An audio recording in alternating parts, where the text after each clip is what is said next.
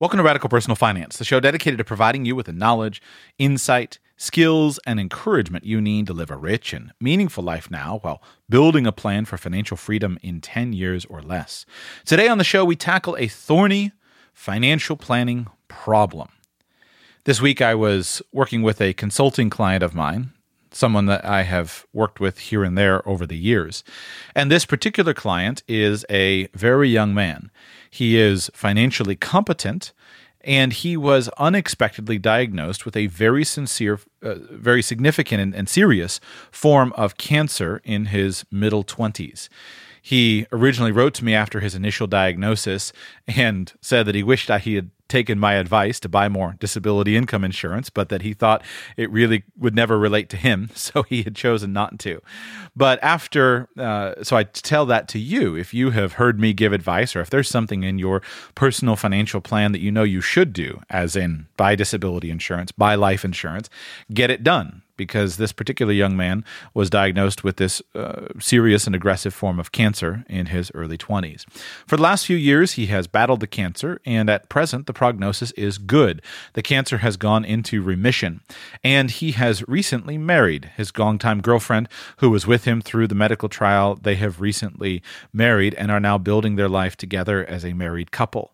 But of course, this particular type of health diagnosis and this particular type of health history changes the normal tone of a relationship a little bit.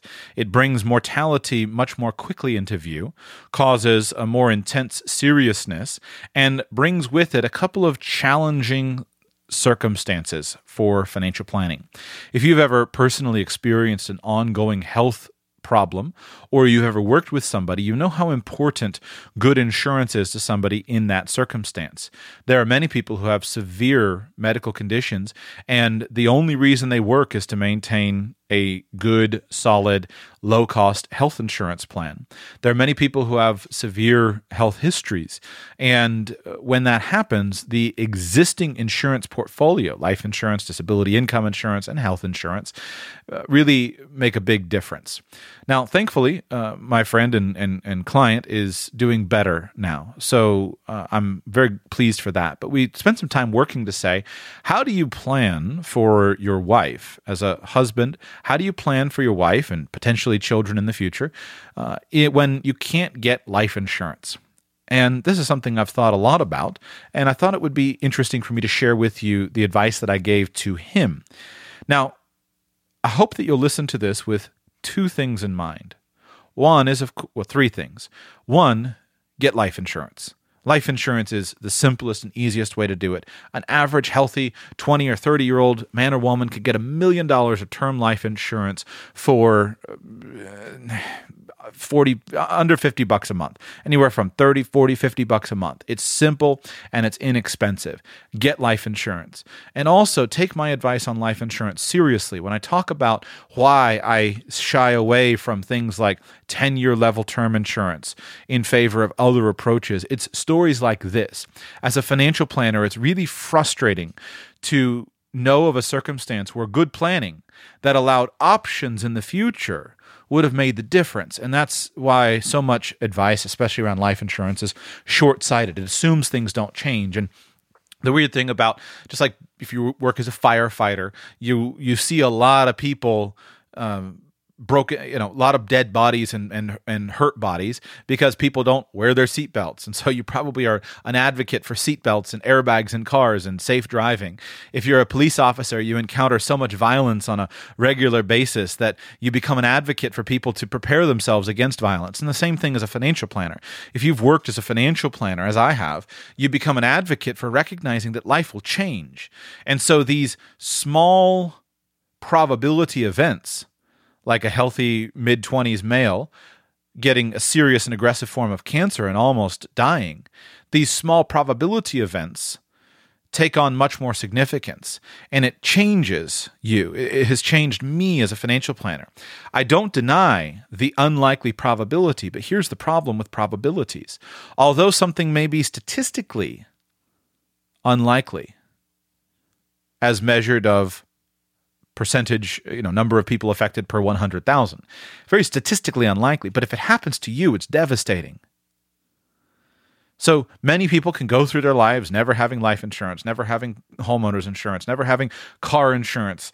Many people can go through their lives and never have a problem. But if it happens to you, it's devastating. That's the whole problem with insurance. So, no one is I encourage you to um, think carefully and properly insure yourself now while you don't need it. You may be glad you do. And even in this particular case, this young man didn't have parents. Or sorry, he had parents, but wasn't married at the time. He had a girlfriend, I think, when he originally had his initial cancer diagnosis. But people ask me, Joshua, why do you recommend to single people they get life insurance? They don't need it. No, technically, I agree, you don't need it. But I tell you what, when you have been living with your parents, fighting cancer, for a few years and they've been paying your bills, taking you places to uh, treatments, when you've been with your girlfriend and she's been sticking by you in difficult times. And then if you knew you were going to die, it may help you to feel a little bit better to be able to just take out your half a million or million dollar term life insurance policy and make sure that that beneficiary designation is sending some money to your parents and to your girlfriend no, it's not technically necessary because they're not reliant upon you for your income. Technically, that's true. I, I, I admit that. I concede the point. But I just put myself in that situation and I would feel a lot better. And if I knew that my parents were going to go through grief of my dying because I had been had cancer, and I knew they had incurred heavy financial costs and lifestyle costs from their multi-year care for me, and then if I knew I were headed for death, I would feel better about at least knowing that when I die, a couple hundred thousand dollars will help them to be able to perhaps take a little time to grieve for me and yet not to feel financial pressure and to um, repay them in some small way for some of the financial costs that they, that they have incurred. So life insurance is very, very useful. And it's why I'm such a, a steady advocate of, of life insurance. Uh, it's just so helpful. So that's one thing to, to listen to. But also eh, listen in the context of today's show, listen for both this particular unique creative approach to how do you plan when you can't get life insurance, but also think about financial independence and financial freedom because many of the things that I'm going to describe to you in this show are basically the same things that you do for financial independence and financial freedom. In essence, we're trying to solve the same problem here. We're trying to say, how do I make sure that somebody's able to continue on when I die, but uh, knowing that I, I can't leave money behind. So that's the problem that we're going to solve. So, first, for anybody who is in the situation, if you can't get life insurance, the first thing you need to know is it may actually be possible for you to get it if you shop hard enough. And here I would refer you back to uh, episode 204 of Radical Personal Finance. That episode was titled A Behind the Scenes Look into High Risk Life Insurance Underwriting. It was an interview with a friend of mine named Todd Simpson, who specializes in high risk life insurance. So go back and listen to episode 204 because sometimes what one agent may not be able to get done, another agent may be able to get done. There are hundreds of life insurance companies that are all competing for business. And uh, there are some companies who may not want your business because of your personal medical profile, but there are other companies that may want your business. Now, generally with cancer, if somebody has had a recent cancer diagnosis, the answer is no. Almost no company will take that. Uh, at least for about five years is the industry standard. What life insurance companies get very concerned about when confronted is being confronted with medical change. They don't like change because change is hard to predict. So they don't like somebody who's recently had a health condition diagnosed, and they don't like right, like somebody who's recently uh, been cleared of a previous medical diagnosis. They want time because time brings stability to the diagnosis. So, with cancer, if you have survived a cancer diagnosis, frequently you may be able to get go ahead and get a policy, but usually it'll be at least about five years after uh, your diagnosis. But reach out to multiple life insurance agents. Try to reach with somebody who specializes in high risk life insurance cases and who has personal expertise. Uh, so, if you have diabetes, if you have heart disease, if you have a cancer history, if you have some other medical uh, condition and if you need life insurance, then remember to go and just work hard and, and work with multiple agents. It's worth the search. Don't just go to some website, go to an agent and do your best to get life insurance. You, you may be able to do it. The next suggestion for you is go ahead and try to get insurance when there is no medical underwriting required. Now, here's where you get the value of a group insurance contract. With many companies, many companies provide as a package of their benefits a group life insurance contract. And frequently, a group life insurance contract will either be issued with no medical underwriting or simplified medical underwriting. The norm here is one time salary, but depending on the business that you work in or the company that you work with, there may be a larger number. I've worked with a number of clients over the years who have very high uh, amounts of group life insurance as a component of that firm's benefits. So you should look for any kind of life insurance that you can get without medical underwriting. Don't despise it, even if it's a relatively small amount. Uh, you might like to have a million or two million dollars of life insurance, but you might only be able to get $50,000 of life insurance. But $50,000 goes a long way towards giving your spouse a few months to recover, towards wrapping up some medical bills, towards getting some breathing room, etc. So don't despise a small amount. Also, remember that group contracts can be changed. So if you have a position of influence and you would like to change the group contract, you could always try to w- work with somebody to see if they could enhance the group contract.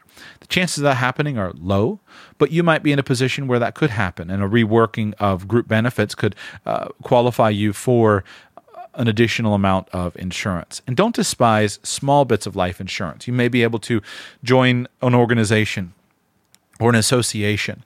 Uh, and frequently, an organization or association would uh, entitle you to uh, be able to um, uh, to, to get a small amount of life insurance, and that could be very helpful for you. So, obviously, try to get life insurance and try to get it in any way that you possibly can, even if it's in small amounts. If you have zero dollars of life insurance and you can put together a $10,000 policy that was guaranteed issue, no uh, uh, underwriting, it's a little bit expensive, but that covers you. And then $25,000 from joining some organization that was marketing to you, and then uh, a one or two time salary uh, policy at work, you may be able to put together enough life insurance to be meaningful for your family. Next, before we get into the creative approach from a that don't creative approaches that don't involve financial products, let's talk about some unique financial products that might help you in or worth your paying attention to. Uh, so let's start with other insurance programs. Life insurance, if you think about what it's designed to fund, there are a number of things that it's designed to fund. One is debt, one is paying off debt for a surviving spouse. Another would be providing income uh, for an ongoing period for a surviving spouse. And another example of what it would fund is uh, taking care of things like medical bills. Frequently, somebody will acquire medical bills towards the end of their life. And so life insurance can be helpful to pay off some of those medical bills. But if you think about that, you may be able to substitute an alternative insurance product that would help with that. Here's where you get the value of a strong health insurance contract. So you may not be able to get life insurance, but can you make sure that your health insurance contract is the strongest you could possibly get? Or a disability insurance contract is the strongest that you could get. If you think about a a health diagnosis like cancer, somebody who has a severe form of cancer, they are weakened by their cancer treatment, they're unable to work. If somebody has good disability income insurance during that period of time, they can at least have an income, and that income can go to help their family. So don't be scared if you're in a situation like this. Don't be scared to change jobs or change companies just based upon the overall package of benefits, the overall package of a strong group long term disability insurance contract that doesn't require uh, personal underwriting and medical qualification, or a strong health insurance uh, contract that will uh, result in relatively low out of pocket costs for you. Those types of products can help to minimize the potential for you to have large medical expenses. The next type of financial product to consider is something that has a death benefit and that death benefit is not individually underwritten. So the most obvious example here is something like the value of an annuity contract. One of the recommendations that I made to my client was that he considered transitioning some of his investment dollars out of traditional mutual funds and into an annuity contract. Let me explain to you why. There are various kinds of annuities in essence, an annuity contract is an insurance contract issued by an insurance company that is designed to function as the opposite of life insurance. A life insurance contract is a financial product that's designed to pay out a sum of money at death. You make premium payments into the contract, and then at death, that contract pays out a large lump sum of money to a survivor. An annuity contract is, in its most traditional sense, designed to take a large amount of money as a lump sum and then to pay it out for somebody's entire lifetime a traditional annuity contract, something that would go under the classification of what's called a single premium immediate annuity, would be a way for you to say, Here, Mr. Insurance Company, I have $500,000. Will you please take my $500,000 from me and in exchange guarantee me a monthly payment of $4,000 per month every month for the rest of my life, or some variation of that? That is a traditional annuity contract. However, that basic concept has been expanded into dozens and dozens of flavors of annuities. That traditional single premium immediate annuity can be affected in a number of ways. The two ways that are important in this context are these. First, you can change a single premium immediate annuity into a deferred annuity. A deferred annuity is a contract with a life insurance company wherein you can systematically uh, either put in monthly payments or you can transfer in a lump sum and then you can defer the receiving of money from that contract to the future. That's why it's called a deferred annuity. That can be very helpful.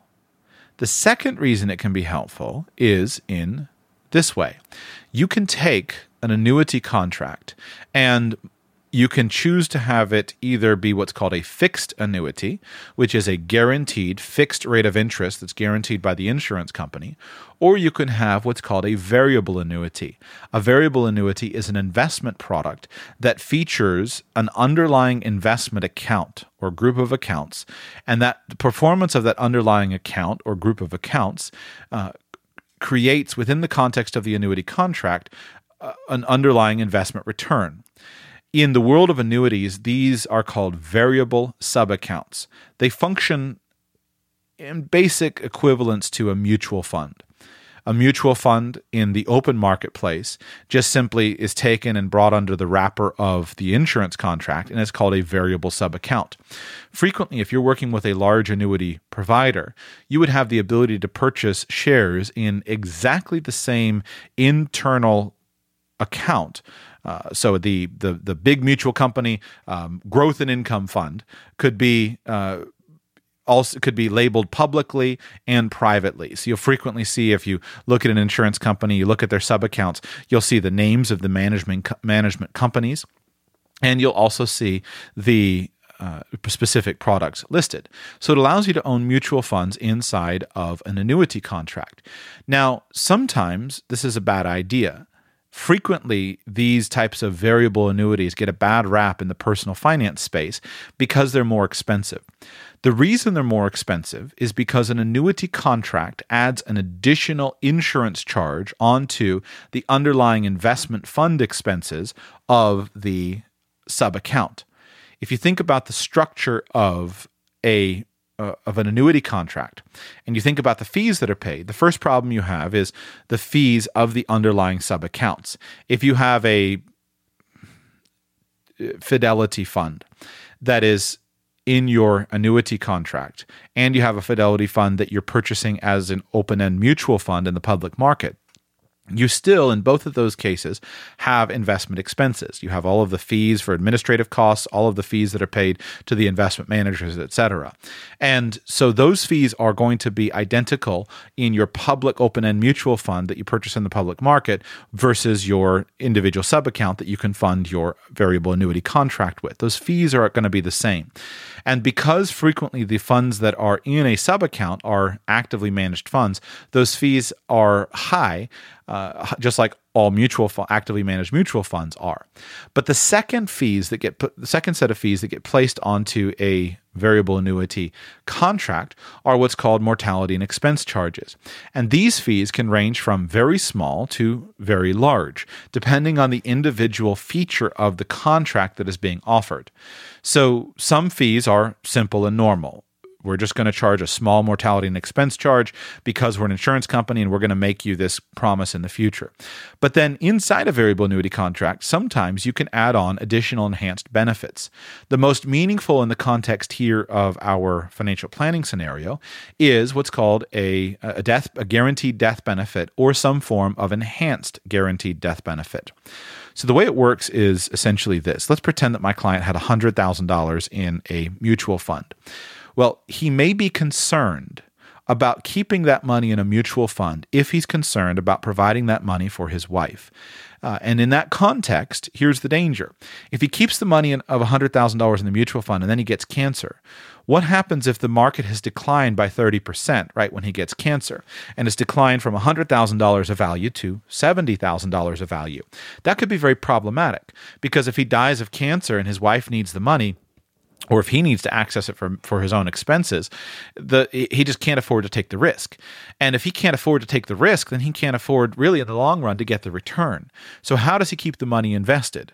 It would be unwise for him to have all this money invested if he thought he were going to die relatively soon. But a death benefit in an annuity contract can elegantly solve this problem. There are a number of different approaches to death benefits, and I'm going to give you just two very simple ones that are relatively inexpensive, and there are other annuity contracts that charge more for uh, fancier death benefits. Uh, there's a whole line of annuity products that have a ratcheting death benefit and a, that's beyond the scope of what I want to talk about today. But one form of death benefit is just a guaranteed return of the amount of money put into the contract.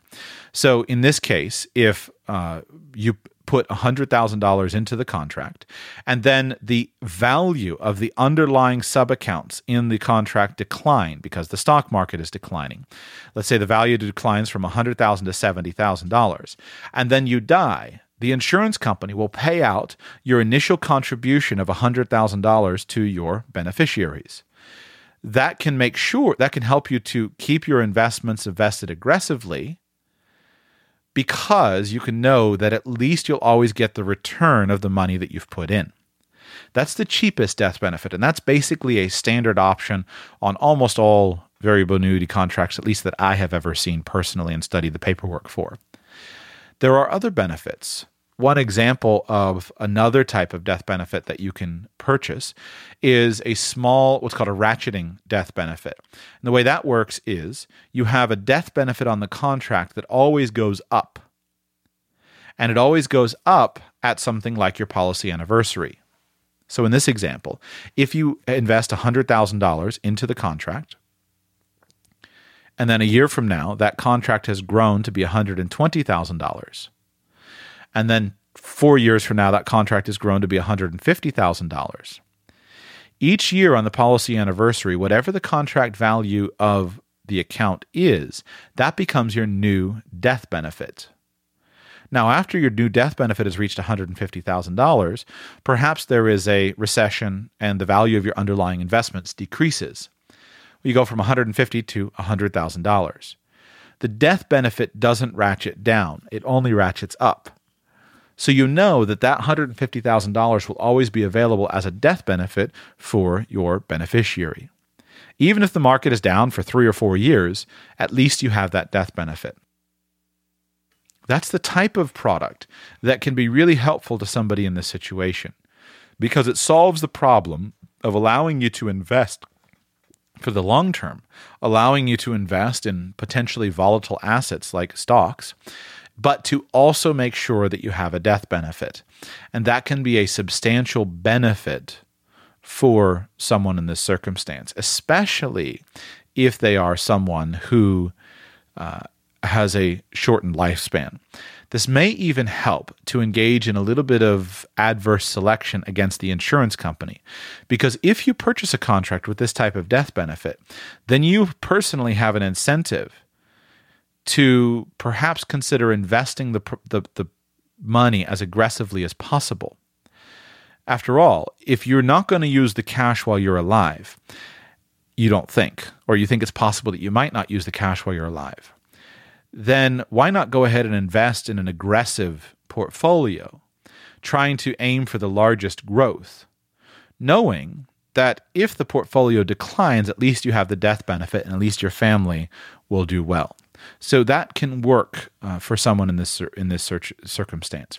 That's the best example I can think of as the value of looking at other types of insurance products and looking to see is there a potential death benefit that I can get. And so you should seriously consider that if that plays a role in your in your plans. If I were in the type of situation that I'm describing, I would I would move many of my investment dollars out of open-end mutual funds. If I had open-end mutual funds, I would move them out of open-end mutual funds and I would move them into an annuity, variable annuity with a sub account in order to get the benefit of that death benefit. Uh, many people, it's not a significant benefit, and it is a it can be a significant cost. Those additional mortality and expense charges can be significant, but uh, that death benefit can be very valuable in a circumstance like I am describing. Now, here would be another example of something you should consider. This would be appropriate if you were at an older age, not my mid 20s client. But if you were at an older age and you had something like an annuity or you had something like a sum of money, you should seriously consider how to get a, uh, you should seriously consider your distribution plan from an annuity. Now, if you are in a severe medical state. There do exist, uh, what's the word for them? Enhanced risk or uh, uh, increased risk annuity contracts, which are actually uh, the annuity payout is actually medically underwritten. Usually, if you have a sum of money and you're trying to get a a sum of money out of an annuity contract usually you that's not there's no medical test for that but there are uh, increased risk products where they'll come and they'll say, okay, you have cancer. We think you're probably going to die at an early age, so we'll pay you an extra amount of money out of this annuity because of the fact that you have cancer. But in this context, if you knew that you were going to die soon, you would have good financial incentive to carefully consider what annuity payout you're going to choose for the benefit of your spouse. And you might choose a benefit that had the highest ongoing benefit for your surviving spouse so that instead of having something that was for example an annuity payout plan for you a single life income only payout that would be unwise because there's a good chance that the insurance company would keep all that money. But in the other case if you were likely to die soon and your spouse were likely to not die uh, for a long time you would be wiser to uh, say purchase a, a, life income payout that would be the same amount for you and the same amount for her for the rest of your life. So carefully consider the various benefits and think of this in mind. Now let's get back out of the weeds of financial products. Although those, hopefully, those suggestions are helpful to you. Uh, before we get out of the weeds, there are other potential products. Uh, sometimes you can purchase a you can consider things like a combo product. Sometimes there are uh, life insurance and long term care combination products. Usually, those wouldn't work for somebody who's already had a medical diagnosis because of their. Uh, they wouldn't be able to qualify either for the long term care or for the life insurance. But if you ha- already have a product, sometimes you may be able to adjust the product that you have in order to fit your needs. So now let's get out of the weeds. The basic plan for finances is basic plan for how to solve this problem is to try to figure out how to protect your spouse. And it depends, there's a big difference here depending on if you are already in a strong f- situation or if you're not in a strong financial situation. The ideal circumstance is you're already financially independent, and you should be working towards that. Because if you're financially independent and then you die, by definition, your spouse will continue to be financially independent. So, I'm going to describe to you how I would do this if I received a cancer diagnosis and I had an expected lifespan of five to 10 years. I'm going to explain to you how I would do this. First, let's pretend that I get this diagnosis and I'm in a very difficult financial situation. Uh, if you know someone in this situation, I want you to learn this information so that you can go and help them and teach them, possibly refer them to this show so they can at least improve their circumstance the best way possible. Let's pretend that I am very financially unhealthy. I have a lot of debt. I have uh, I'm having income problems. We have some assets, but not a lot. This is common because by the time somebody gets a diagnosis, they frequently are already pretty deep in the hole. They frequently are accumulating credit card debt to pay for living expenses while they try to figure out what's wrong with their, their health situation. They're frequently accumulating credit card debt and draining down assets to pay for additional medical costs, copays, medications that aren't covered under health insurance, etc. And so frequently by the time somebody gets a terminal diagnosis, they uh, are in pretty deep they're in a deep place financially. So let me describe what I would do if I were in a situation. The first thing that I would try to do is I would try to figure out how I could minimize the burden on my wife who I would expect to survive me by a long period of time.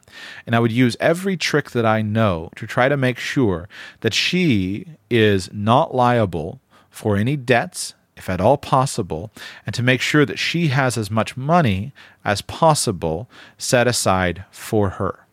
Now, you need to be careful in some of these circumstances because you face the risk, if you are structuring your transactions, you face the risk of, uh, uh, of a court coming back and undoing your work.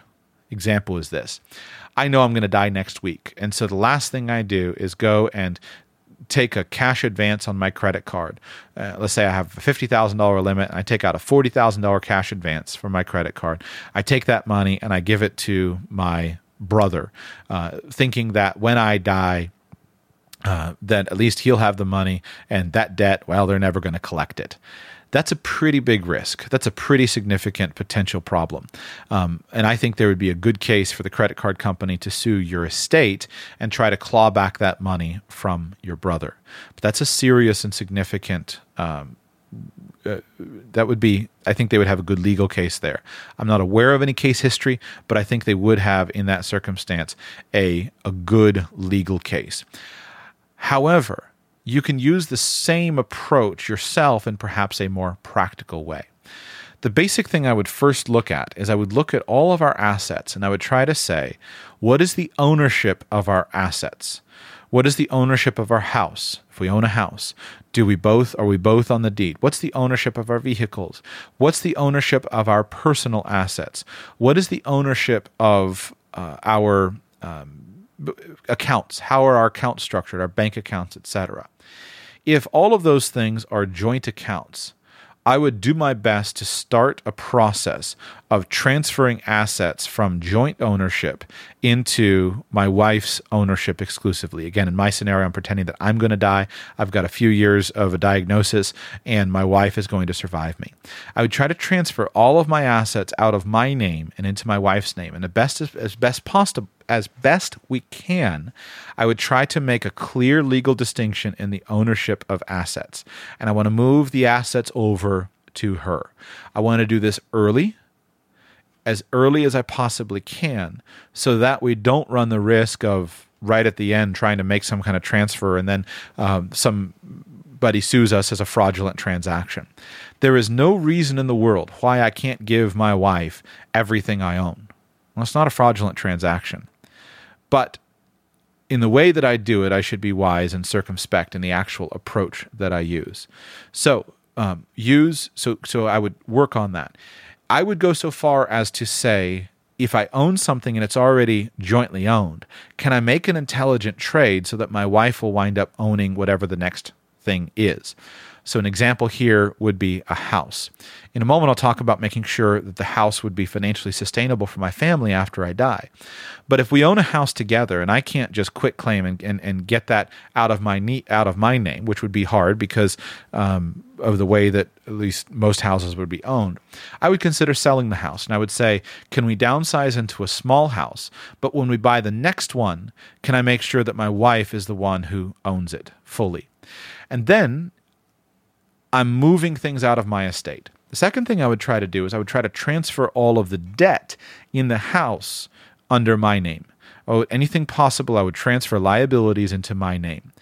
When you die, your estate has to stand good and pay your debts. But just because that is true doesn't mean you have to have a big, healthy estate of lots of assets to pay lots of debts. So I want to disconnect as much as we can figure out how to do. I want to disconnect our asset ownership and move everything that we own into her name and then refinance and move all the debt into my name. If we have joint credit cards that have balances, I'm going to apply for new credit cards in my name, and I'm going to use those new credit cards to pay off the balance of the old credit cards. The goal is that my name is on all the debt and her name is on all the assets. That will help to make sure that when I die, she's not stuck owning a owing a lot of money. Additionally, what I would do is I would try to make sure that our assets that we do own are held in protected accounts. The most important types of accounts here are retirement accounts. This sometimes can not be workable because of the high expenses. If you have high expenses to, to keep yourself going, that may not work. But I would try to make sure that all that any money that we have is moved into retirement accounts. So if, for example, we have $100,000 in the bank and we have only and we have $0 in a 401k, I'm going to divert as much of our income into that 401k account as possible and minimize the number the money that we have in the bank. This helps me to move assets from insecure places as in the bank into more secured places, into my 401k accounts, which are protected from the claims of creditors. And this will help to protect my wife, especially if I have a significant account balance. She will be the beneficiary of that account. That account is secure from the claims of creditors. And even if she owed money, let's say that uh, I weren't able to get all the debt into my name so that it would die with me, even if she owed money, at least the money that's in the 401k would be secure from the claims of her creditors, and that would help to assure her future retirement. She may need to declare bankruptcy after I'm dead. She may be uh, have to go through that process. At least the money that's in those accounts is protected. A 401k account, an IRA account, hopefully in your state it has a it has that same level of protection. These types of accounts are very helpful. Also things like annuities. Uh, if you have them, you can fund annuities. That gives you some creditor protection. It's not quite as strong as a 401k, but it, it's, it's going to do the job. And fund these accounts and move the assets as much as you can out beyond the, the, the reach of your creditors. In addition, make sure that you minimize the ownership of money that's in accounts. Uh, so move money out of the bank, move it into cash. Move money out of the bank, move it into hard assets. Assets that can be owned by your wife and are not as easily traced as money that's sitting in a bank account. Don't don't waste the opportunity to make sure your number one goal in this situation should be to care for your loved ones.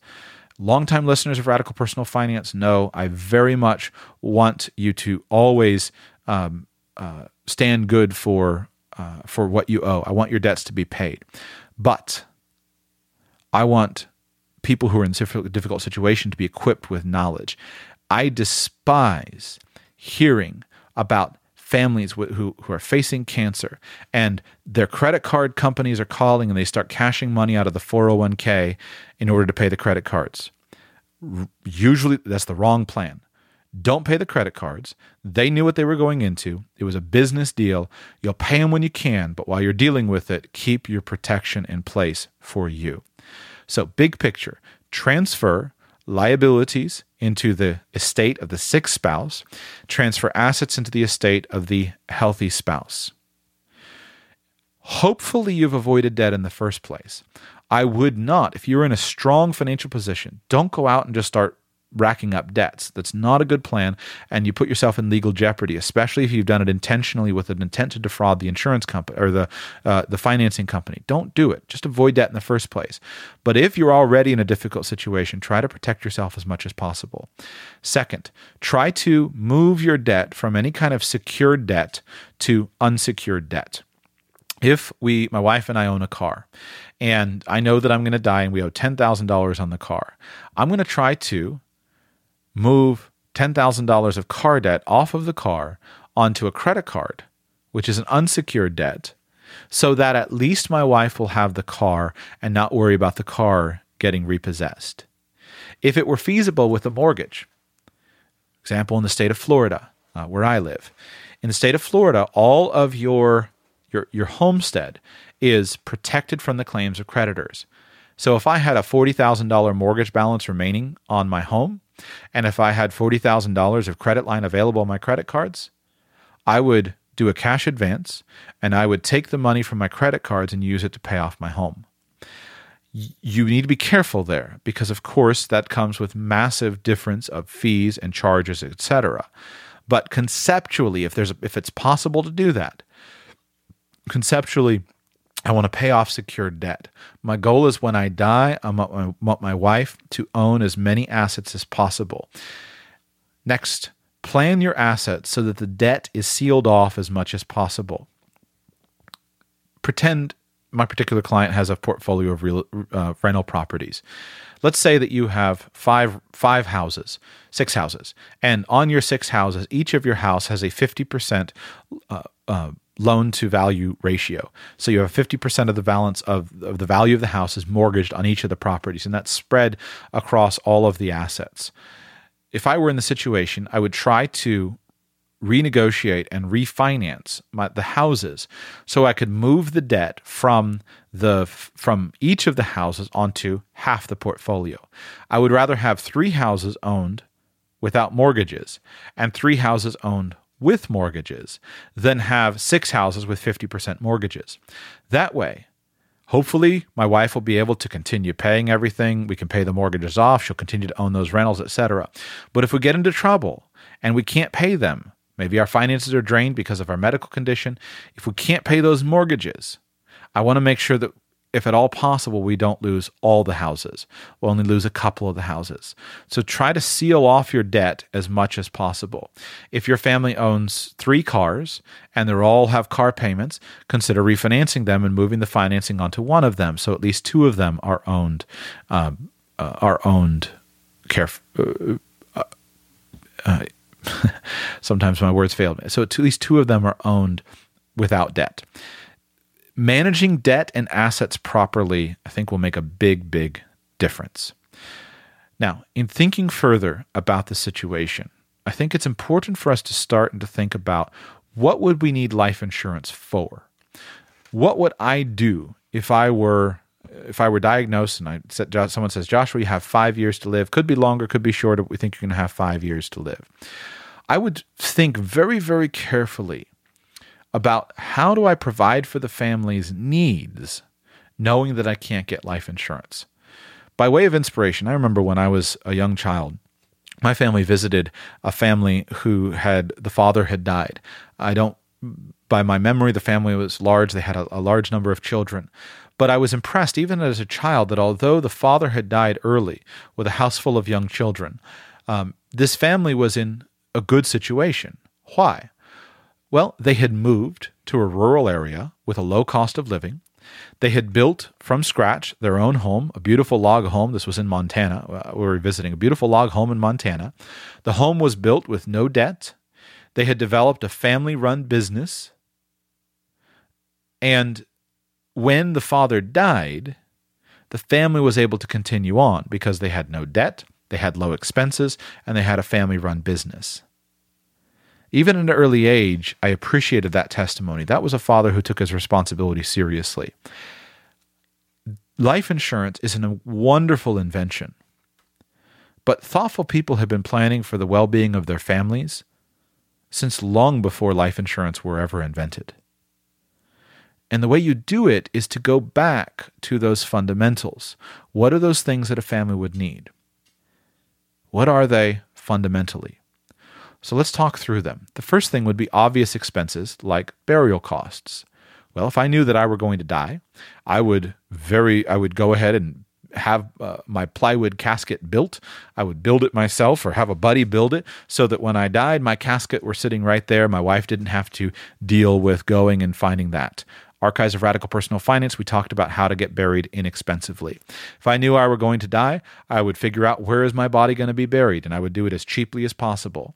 If the laws allow us to meet, to just plant me under the oak tree out back, then I'll figure out who's going to um, talk to my buddies. Hey, you two, when I die, you come over and you dig the grave. I need to go into in there. I'll buy the book on uh, how to care for the body and make sure that uh, there are people who have been trained and who have learned how are you going to care for my body when I die so that my wife doesn't have to be the one to do that. If we get to the funeral, I'm going to plan out the funeral and I'm going to say, here's what's going to happen, here's where it's going to be. We're not having some ridiculous $10,000 funeral. Here's what the, we're going to do the funeral cheap. What's the building we're going to use? Who's got a house? Who's got a backyard? Would work to arrange those circumstances as much as possible.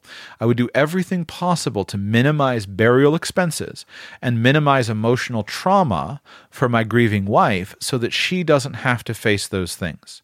And here's where good planning will result in a lower outlay. By planning in advance what would be necessary for the funeral by going ahead and getting the, the, the coffin. If we buy it at Walmart or, or, or have it shipped in or, or build it out of plywood, let's get the coffin squared away. Let's get the burial squared away. Let's get the people assigned. Let's figure out what's going to be done so that when the number gets filled in on the exact day of my death, then it's just a matter of here's the book, here's the manual, here's what you do. That lowers burial expenses. That's a big deal because frequently, a grieving spouse just lost their husband, just lost their wife. A grieving spouse will look at that and say, Well, I've got to provide for this funeral. And frequently, all of a sudden, there's $10,000, $15,000, $20,000, $30,000 out of pocket. If you want to go a more traditional route, you tackle it head on, go meet with the person, make the burial arrangements, buy the plot, whatever the situation is. But, but, uh, I would I would personally take the cheap route. Uh, I don't want people spending thousands of dollars on a coffin that's going to rot in the ground. Build it out of plywood. Ask a couple of buddy, buddies of mine to do that. So that's the first thing. The second thing is what about immediate expenses immediately following uh, uh, immediately following my death. Not funeral expenses, but immediate expenses. Well, that's where I've talked about assets already. I want to make sure that assets are transitioned. I'm going to make sure that we have no money in the bank all of the money that was in the bank has been turned into cash and hard assets. For example, food. How is my family going to eat? Well, you can solve the eating problem more directly than just saying, I need $10,000 of food. Uh, sorry, I need $10,000 of life insurance to solve the food. I would go ahead and get busy and say, here's how we're going to solve the, the food problem. First thing we're going to do, we're going to store food. I would feel a whole lot better. If I've got five years to prepare, I'd feel a whole lot better knowing that our family has a couple of years of food stored up in reserve so that my children aren't going to go hungry and my wife's not going to starve, than looking at an empty pantry. Well, guess what? If you get serious about food storage, thousand bucks, couple thousand bucks can buy enough food to keep my family going for a few years of just simply stored food.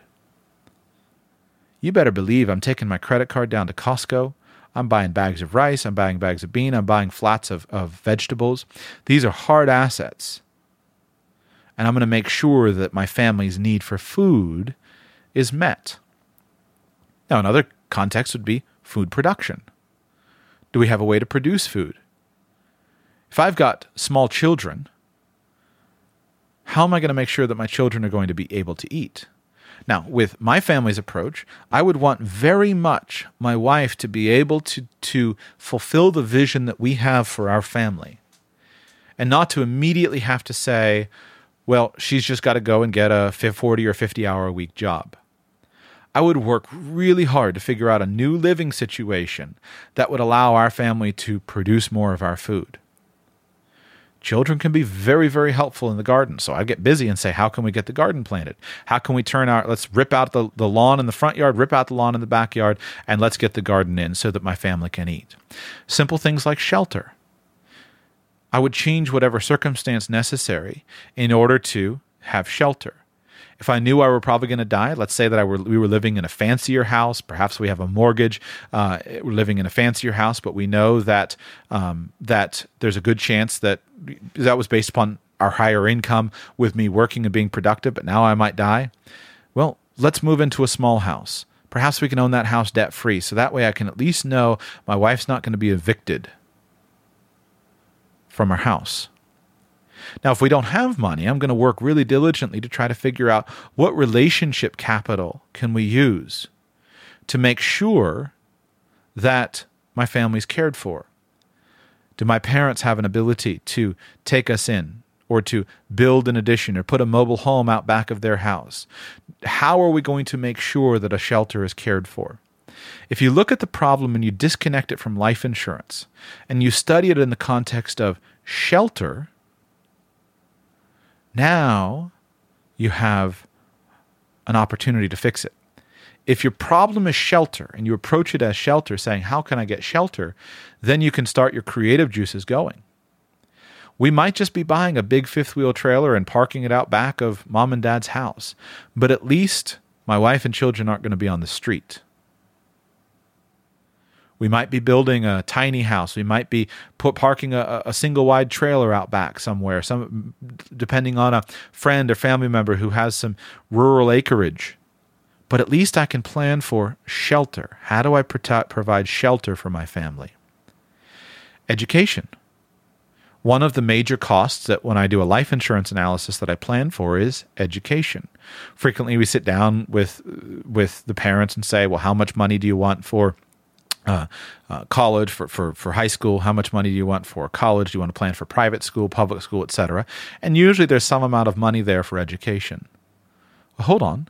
If i don't have the ability to buy life insurance provide for education that doesn't automatically mean that i can't provide education.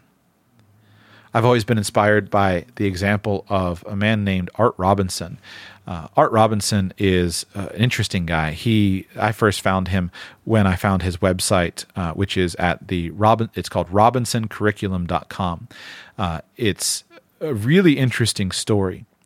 But Art Robinson, uh, he and his wife are both research scientists, uh, both PhD holders, research scientists. He researches a bunch of things, especially relating to uh, blood and a couple of things, nuclear stuff beyond my scientific knowledge.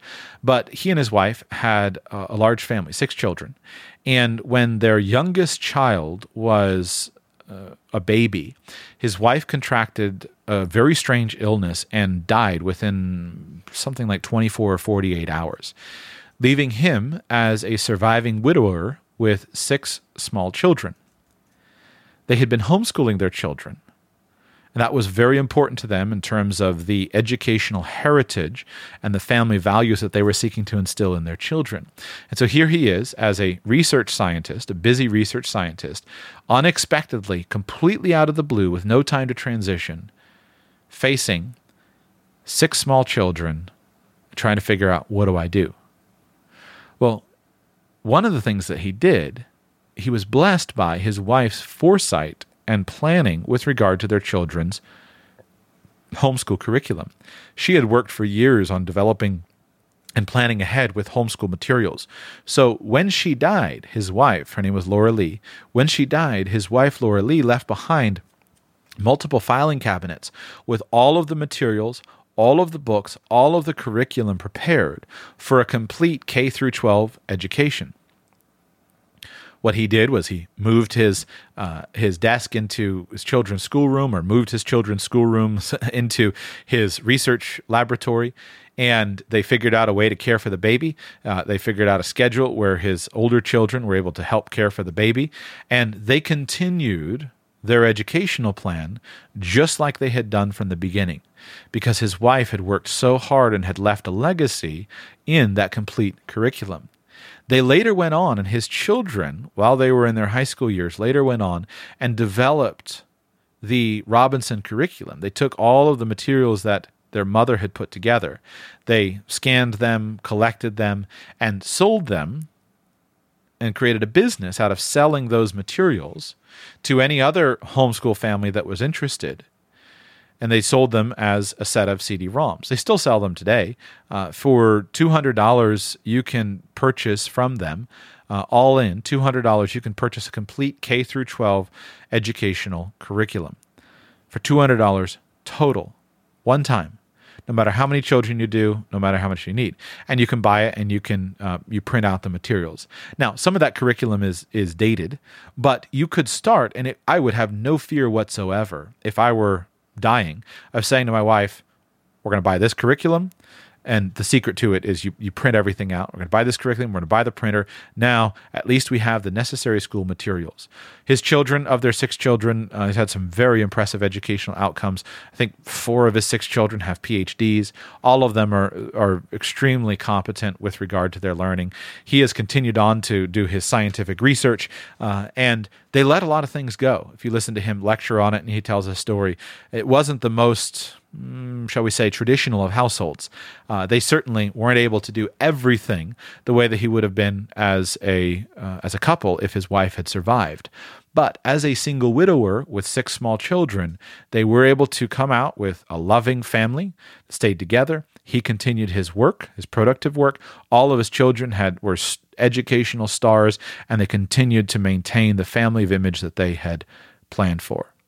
So if you break it down into education, instead of funding it vaguely with life insurance, you could say, what are we going to do? How are we going to provide for education? Now, perhaps homeschooling is your thing and you would do something like I've described here.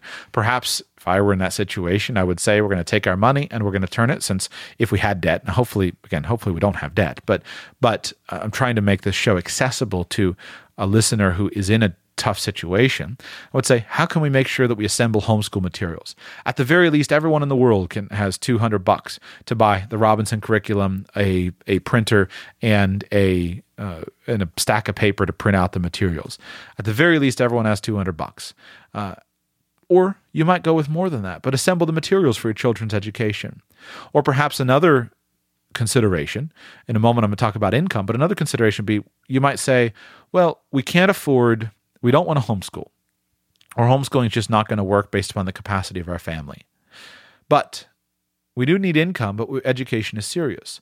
So I would look at that and say, how can we get my wife a job at a private school? If I could help my wife to get a job at a private school, then now, as a component of that overall education, we could now send our children to the private school with a reduced or eliminated tuition cost. Frequently, many private schools will provide for their employees the benefit instead of paying out a higher salary they'll provide a benefit that a certain number of their children can attend that private school with a uh, with a without paying without paying or by paying a reduced rate. Uh, there is a mother that I've known for many years who was left as a single mom, and she one of the things that I deeply honor her for. Uh, her husband left her, divorced her. She was left as a single mom with four young girls to care for. One of the things that she did is she always worked at a local private school. And she worked very diligently. She drove school buses and she worked in the cafeteria. She had very limited job skills. She had only, uh, she didn't have the intellectual or uh, background to be a high income earner. But by working for the local private school, she was able to earn enough to keep a roof over her girl's head, to keep food on the table, and to provide for a very strong private school education for all of her daughters. That would be a way of saying, how do we solve the education problem without additional money? Similar type of thing can be done with college costs by researching and helping our children prepare to pay for their own cost of college, we can mitigate the need for that life insurance. Let's talk about income. The other aspect of life insurance planning is income. How can we provide an income for the family? Usually, when doing a life insurance analysis, you simply sit down and say, we want to have $4,000 a month into the family for 20 years or for the rest of my wife's life or whatever context that is. Well, if I can't get life insurance, I got a problem. So I need to figure out what can we do to provide income when I'm gone. This is where we get back to ideas like a family business. One of the things I've most appreciated about that particular family that my that we visited when I was a child was they had done the hard work of developing a family business where the children could contribute and this allowed the surviving wife the widow to be able to still be involved with the children and for them to keep their family together in a very difficult time. So if I'm facing a 5-year diagnosis, I'm going to look very diligently to say what skills does my wife have? What resources do we have? How can we establish a family business that will be enough to provide an income for the family? Now, here's where you would look at the total package. Do you look at um, at the where somebody is living, what the the situation is? Uh, how do we provide for this? I use by way of example, let's say that we decided, okay, we need to move to a slightly more rural area. We could find potentially some rural area that had enough proximity to hospital and medical providers for me to continue my oncology treatments. But we could then also look at providing for the family. We could have a big garden. We could live. We could buy a single wide trailer, a double wide trailer. It would be inexpensive. We could own it debt free, so that my wife wouldn't have the concern of paying a mortgage. Uh, so now, what business could we develop in this context based upon the skills and the resources that our family has? That would be one way of providing for income. Another way would be a more traditional job. So let's I would look at my wife's job skills my children's job skills and say, how can we enhance these? Back to that financial planning. One of the things that I would seriously consider doing is I would seriously consider turning money into job skills. Let's say that my wife would benefit from an additional certification. Uh, maybe she needs to get training in a certain area. Perhaps that training costs money. I'm going to work really hard to take our money use it to buy the training so that we can establish her in a high income earning career so that when I die, she'll have the income necessary. This is especially important many times for uh, if a father or a husband is going to die. Frequently, a mom who has given up her income earning outside of the home will be left with slightly rusty job skills and a little bit out of step with the job market that can make it hard for a new widow to go into the job market and earn at, a, at an appropriate rate. Uh, to earn, especially if you have children, to earn at a rate that makes it worth her leaving the children who would really value, benefit from her presence. So take, if necessary, take the money and use it to buy upgraded job skills, certifications, credentializations, etc., so that she can earn enough money in order to have uh, a high hourly productivity so she can still have time with children.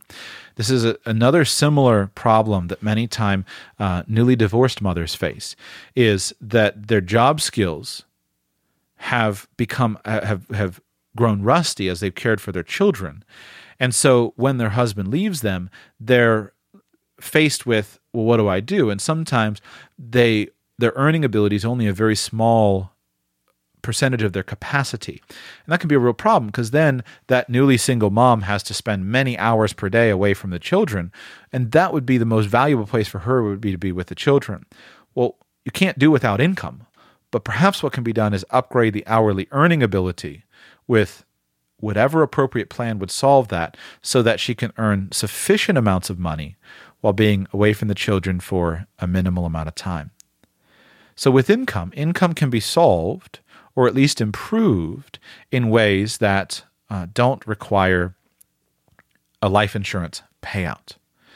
Now, back to investments. What if you have investments?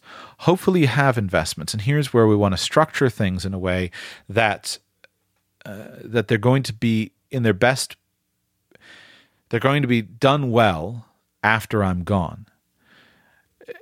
I, I don't know how to speak to this generally. I've already spoken to mutual funds, investments being held in uh, creditor protected accounts. There's not a lot of skill re- related to mutual funds, but I would work very diligently with my wife to, especially me, I would work very diligently with my wife to make sure that she has the knowledge that she needs to be a successful investor, to make sure that she knows the, the, the source of trusted advice, etc. With other investments, my particular my client that I was working with was a heavy real estate investor, and one of the pieces of advice that I gave to him was it's very important that his wife is very involved in that real estate business. Frequently, there will be one spouse or another who is involved heavily in a business, and the other spouse is not so heavily involved in the business. That can work okay as long as the spouse who's involved has taken the time to put together a manual of how the business operates, some instructions, etc., so that if they died unexpectedly, that their surviving spouse would be able to continue on.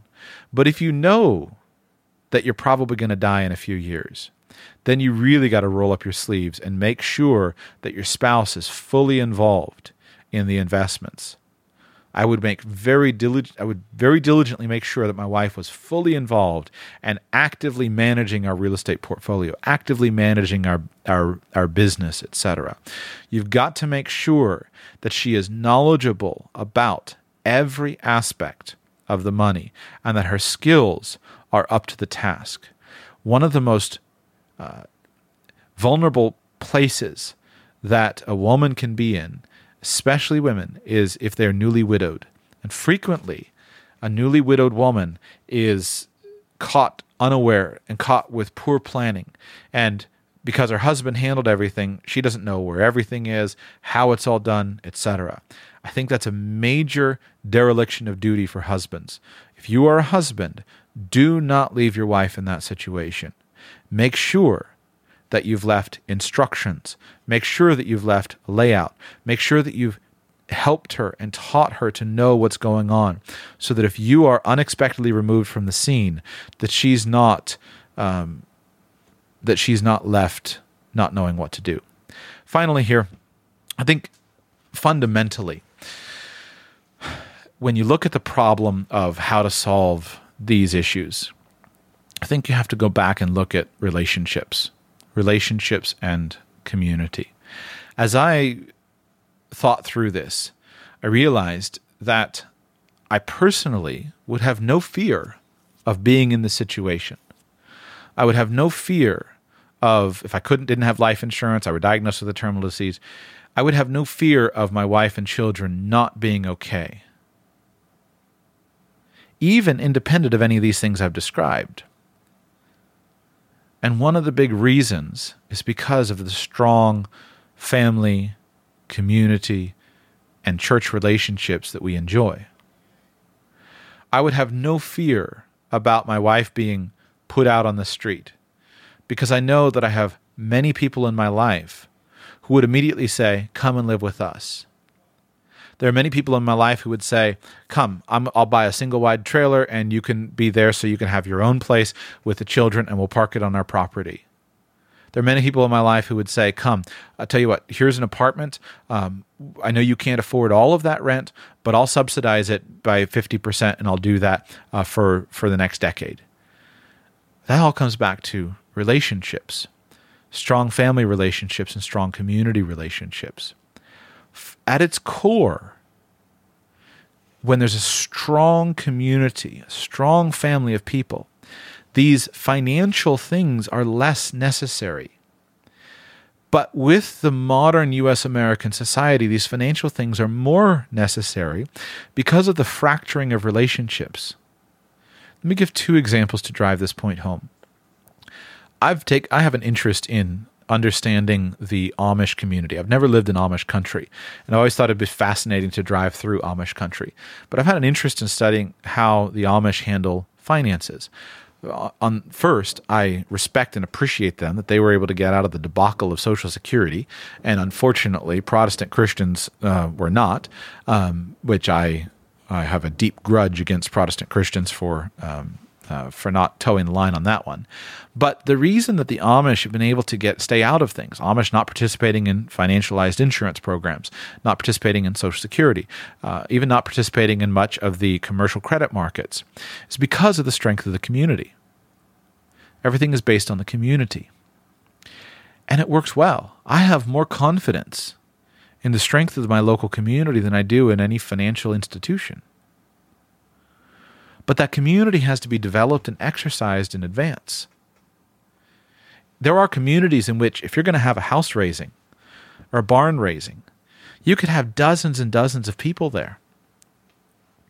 But yet, the lives that many of us lead in the modern society would be that if a house were needed or a barn were needed, many families couldn't get a single person to show up. Now, you think about that so you're familiar with the traditional barn raising. This was in the old, in the more agrarian society. Uh, if somebody was going to have a barn, there was a, be a community event, and so the the landowner would prepare ahead. They would put together the uh, the the materials, the raw materials, and then they would schedule it and all the community would come together and then they would do the the heavy work of raising the rafters raising the, the walls all that would be done together because you need a lot of manpower and then traditionally it would be a big party at night perhaps a dance in the in the barn or whatever was necessary. That's a barn raising. Same kind of thing with a house raising. So I've reflected on this this this question. I realized that is one of the biggest weaknesses in our modern era.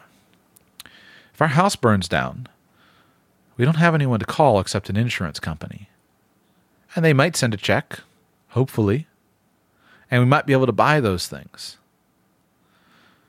But there are communities where if the house burns down, everybody comes together. Some people load up a truck, bring a bunch of wood. People have knowledge, they have skill. Everyone gets together, and a week later, the house is built. If you have the strength of relationships and community, strong families, I say large families, strong churches, strong community organizations where people are built together, you can have a high degree of confidence in this the story that happened uh, this last year that I was aware of. In my mind, it shows the ideal um, scenario. It shows the value of this. There was a uh, man this last year who uh, unexpectedly drowned. Uh, and this man and his wife, they had adopted, I think it was a total of seven uh, young children. Uh, and all of the children were very young. Uh, so, unlike a family that may have by natural birth seven children, where the children are split out in ages, they had adopted seven young children. That's a heavy burden, heavy burden on a mother and father. The man unexpectedly drowned uh, while they were at the lake, and uh, the it was totally out of the blue, and the family didn't have life insurance for whatever reason, and so here you have a young widow, a mother of seven small adopted children who've just lost their father. Now take a moment and imagine the trauma on a young adopted child, the potential trauma of a of, previously being orphaned through whatever circumstances, and then being adopted into a loving family, and now all of a sudden losing one of those adoptive parents. sorry, but that is a situation that is a big, big deal for those seven children. And what I was so gratified to hear was in the circumstance, one, the community took up um, collections of financial donations, which was was was of course helpful. But there was in that community somebody who went ahead and provided for that lady. It was a man who was a, a wealthier uh, person. He had acreage, he had land, and he had established on his house. I think they brought in a double wide trailer or something like that, and he bought a double wide trailer. He put it on his on his rural property, so that that mom would be able to care for those seven children and not have to immediately put them into an institution. If you want to talk about using your money to make an impact, that's the way to do it. If you want to talk about the value of community, that's a pretty good example. So make sure if you don't have that in your life, get busy and find it or build it. Because at the end of the day, financial institutions are great. I've tried to talk about how to use them. But relationships and community, strong families, strong communities, strong churches, strong networks. That's ultimately what gets you through as people. I hope that's encouraging to you, and I hope you are able to use that and to be the catalyst for change in your local community. Hope these ideas are helpful. I, I, I hope that this show serves you and serves somebody who's in this difficult situation if you understand the, the things that I talked about in the beginning, especially if you understand things like ownership, use the financial system to your benefit. If you've gotten a diagnosis, like I said, if I got a diagnosis, I would do every one of these things. I would make sure that we took in the time that I had that I was alive, I'd make sure that we took every bit of money and I would make sure that I very carefully structured all the assets for maximum protection. And I would take the money and I would use the money to buy those things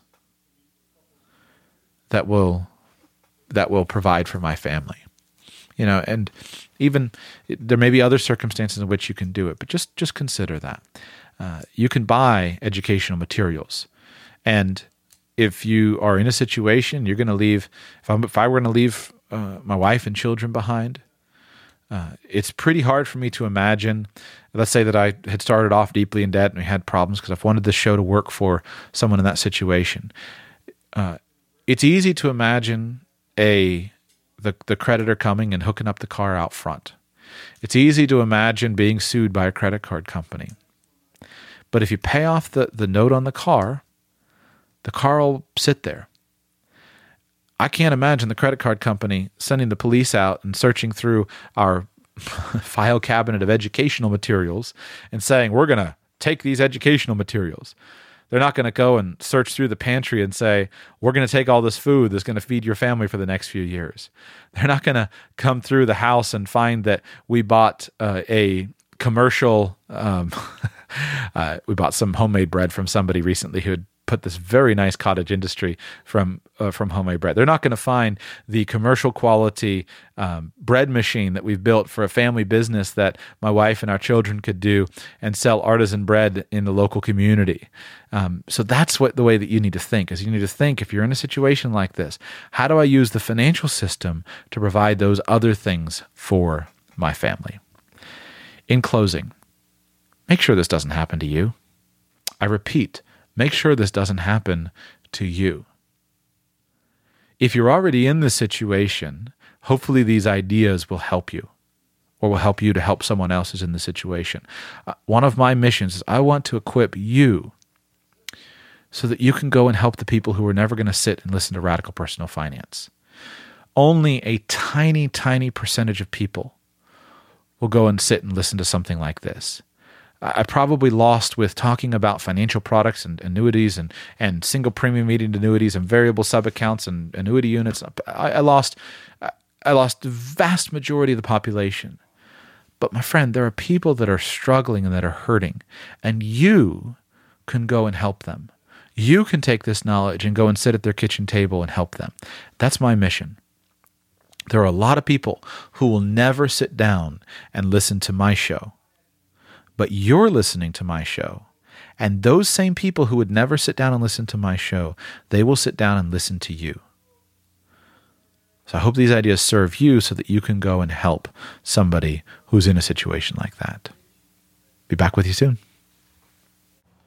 Thank you for listening. You've honored me with your time and attention, and I'm grateful for that.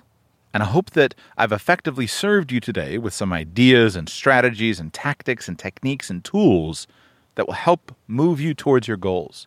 Before you go, three simple requests. One, if there's an idea that's been helpful to you in today's show, make a plan to take action on it. Listening does lead to learning, but learning in and of itself doesn't automatically lead to a life change. It's action that leads to a life change. So take action. Two, Take something that was helpful to you in today's show and share it with somebody that you care about. I'm depending on you to be a co laborer with me in helping me to propagate the message that I'm seeking to share. That helps the person that you are engaging with, and it also helps you because teaching others is one of the most effective ways for you to learn and for you to cement your learning. Three, if there's an idea that's been specifically helpful to you, and if you're gaining financial benefit from radical personal finance, I'd be grateful if you'd consider paying me for this work voluntarily. Come by radicalpersonalfinance.com slash patron, and you can sign up there to support the show at whatever level you feel is right for you. This is a voluntary support. That's my Patreon page. You can support me with a dollar a month, $5 a month, $10 a month, any number that seems right to you. But if you're gaining financial benefit from this show, and if it's achieving financial results in your life, I'd be grateful for your financial support at radicalpersonalfinance.com slash patron.